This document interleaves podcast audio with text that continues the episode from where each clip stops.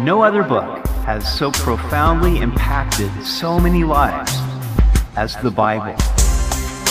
Welcome back to Simply the Bible, the Through the Bible teaching program of Pastor Daryl Zachman of Calvary Chapel, Treasure Valley. Today we see where the Lord gives rules for the priest governing their personal lives. Those who draw near to God are called to a higher standard of holiness. We hope you'll join us as Pastor Daryl continues in Leviticus chapter 21 on Simply the Bible. Maybe you've said something like this to your children as they pass through adolescence and want to be treated as adults. With adult privileges come adult responsibilities. We all recognize that we can't have one without the other. The same rules applied when it came to the priests who handled the holy things of God.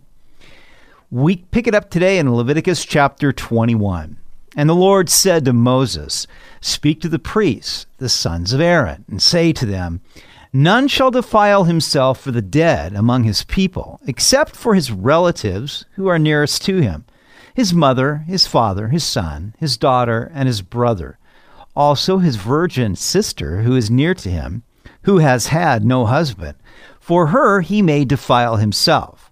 Otherwise he shall not defile himself, being a chief man among his people, to profane himself. According to the law, touching a dead body would make a person ceremonially unclean for a week. Since a priest could not touch the holy offerings if he was unclean, then touching a dead body would cause him to have to take a leave of absence for a week. Therefore, God limited the priest to only touching the dead bodies of his immediate family. We read in the Gospel of John that Jesus wept over the death of his friend Lazarus. Certainly, grieving for loved ones who have passed is a perfectly natural and Christ like expression of humanity. However, even in this grieving, the priest was to glorify God. The apostle Paul wrote in 1 Thessalonians 4:13 that we don't sorrow as those who have no hope. Our sorrow is to be governed by the commandments of God and ultimately for his glory. Verse 5. They shall not make any bald place on their heads, nor shall they shave the edges of their beards, nor make any cuttings in their flesh. They shall be holy to their God and not profane the name of their God, for they offer the offerings of the Lord made by fire, and the bread of their God. Therefore they shall be holy. God forbade the priests to imitate pagans in the world. When these nations mourned for their dead, they would shave off part of the head and square off their beards so that everybody knew that they were mourning. They would also make cuts on their bodies and tattoo themselves. The priests represented God, and he wanted them to be whole and wholesome. The priest who acted like his pagan neighbors would encourage his fellow Israelites to follow his bad example and then disobey God's commandments. In the New Testament, we are told to come out of the world and be separate and to touch no unclean thing. This speaks of spiritual separation. In other words, to be separated to God from sin, rather than a physical separation as though we needed to all go live in a monastery. Then God will be a father to us, and we will be his sons and daughters. We must always remember that we are representing Christ as his ambassadors. Verse 7 They shall not take a wife who is a harlot or a defiled woman nor shall they take a woman divorced from her husband, for the priest is holy to his God. God wanted the priestly line to remain pure. The priesthood was passed from father to son. It was essential for the priest to marry a godly woman who would raise godly children and not a foreign woman who would turn her children to idols the priest was to marry a virgin and not a prostitute or a divorced woman. He could, however, marry a widow. Thus, the priest wasn't prevented from fulfilling the duty of a brother in the levirate marriage, where he would marry the widow of his deceased brother and bear a son in his name. As somebody who has been in ministry even before I was married, I can tell you what an amazing blessing a godly wife and ministry partner is. Cindy and I have been married over 33 years, and I would never be able to do what I do without her constant help and prayers. But before we got married, we prayed that God would show us if we were right for each other and make it clear that if we were to be together, that He would bring us closer together. God honored our prayer and has abundantly and graciously blessed our marriage and family so that we have a ministry team. Verse 8 Therefore you shall consecrate him, for he offers the bread of your God. He shall be holy to you, for I, the Lord who sanctify you, am holy. The same Hebrew word is translated consecrate and sanctify in this verse. It means to set apart. Therefore, it could be translated, You shall set him apart, for I, the Lord who sets you apart, am holy. There was their part in setting the priest apart, and there was God's part. In Acts 13, the leadership of the church in Antioch were ministering to the Lord and fasting. Then the Holy Spirit, presumably through the word of prophecy, said, Now separate to me Barnabas and Saul for the work to which I have called them. The Holy Spirit called them, but the church still needed to set them apart for the work. Verse 9 The daughter of any priest, if she profanes herself by playing the harlot, she profanes her father. She shall be burned with fire. To a certain extent, the entire family of the priest was set apart to God. For this reason, they could eat of the holy offerings. If the priest's daughter prostituted herself, then she defiled not only herself, but also her father. She would probably be stoned to death and then her body burned with fire rather than being given a burial. The concept of the minister's family being holy carries over into the New Testament. One of the qualifications for an overseer in the church is found in 1 Timothy 3 4 and 5. One who rules his own house well, having his children in submission with all reverence. For if a man does not know how to rule his own house, how will he take care of the church of God? Verse 10 he who is the high priest among his brethren, on whose head the anointing oil was poured, and who is consecrated to wear the garments, shall not uncover his head, nor tear his clothes, nor shall he go near any dead body, nor defile himself or his father or his mother.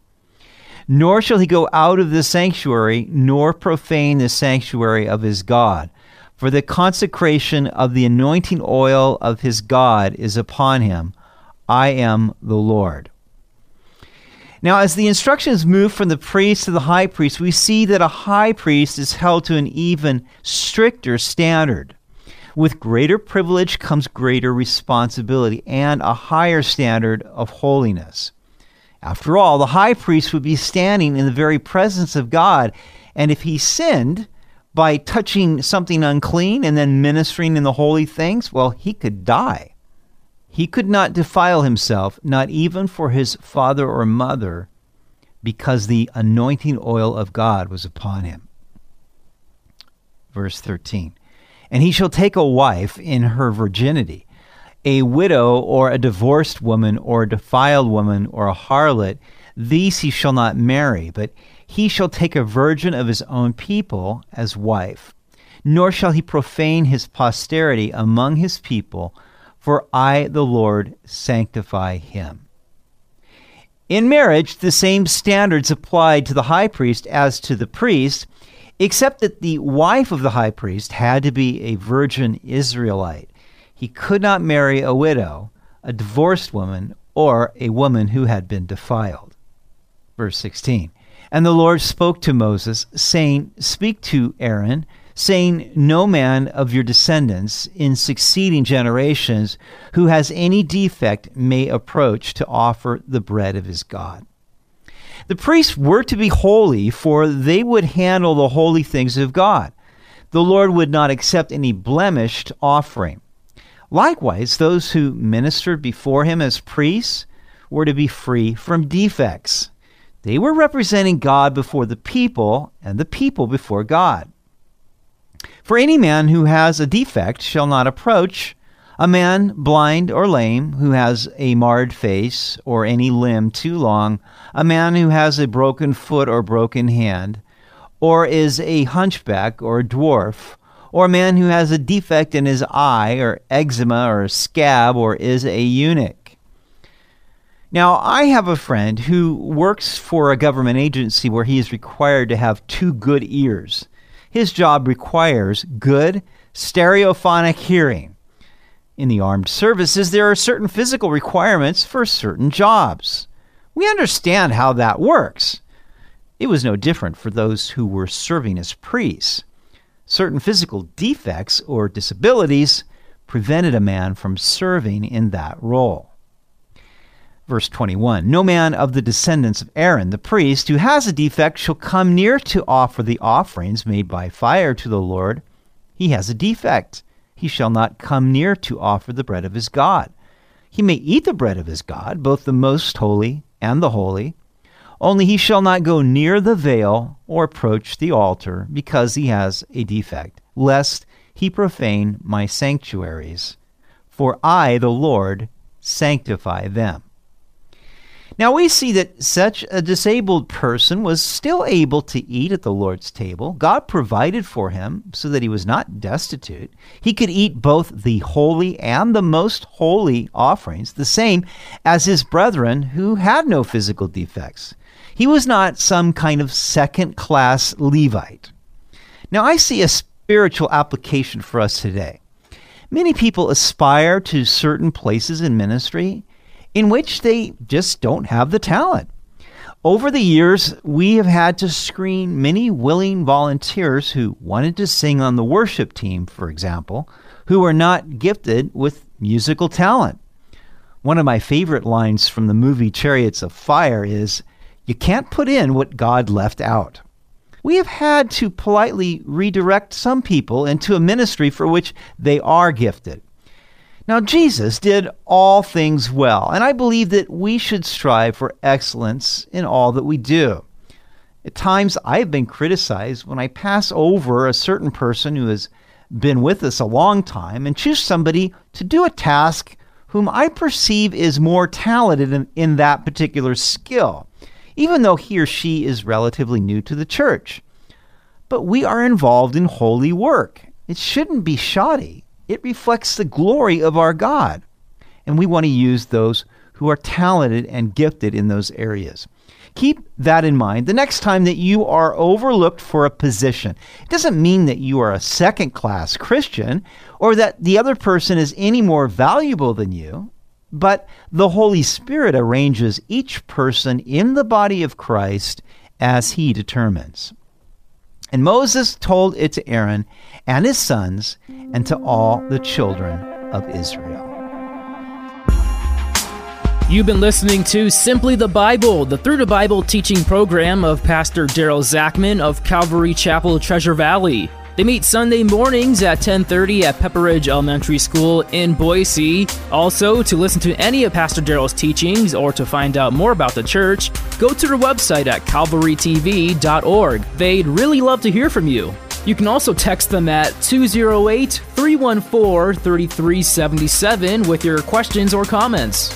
Tomorrow we'll see that being a priest meant being very careful about how you handled the holy things.